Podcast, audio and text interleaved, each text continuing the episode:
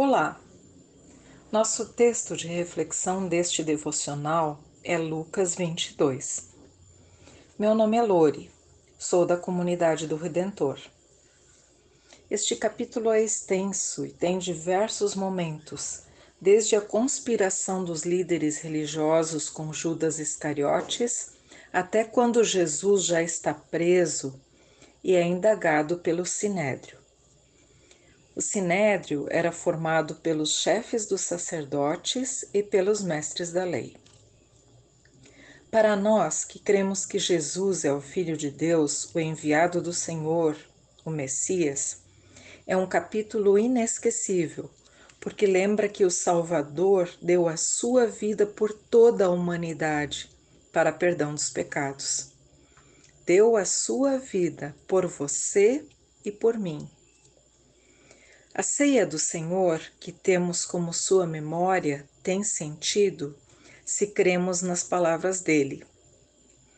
Nos versículos 19 e 20 está escrito: Tomando o pão, deu graças, partiu e, e o deu aos discípulos, dizendo: Isto é o meu corpo, dado em favor de vocês.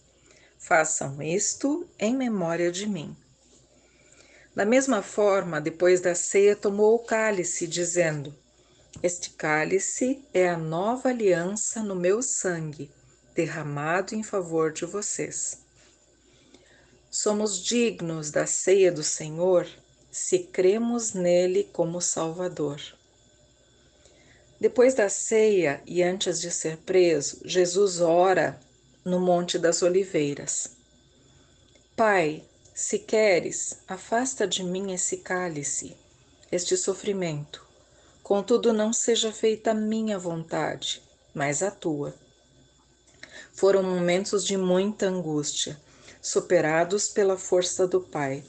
Jesus teve como prioridade cumprir a vontade de Deus em sua vida, para que nós tenhamos vida eterna e plena.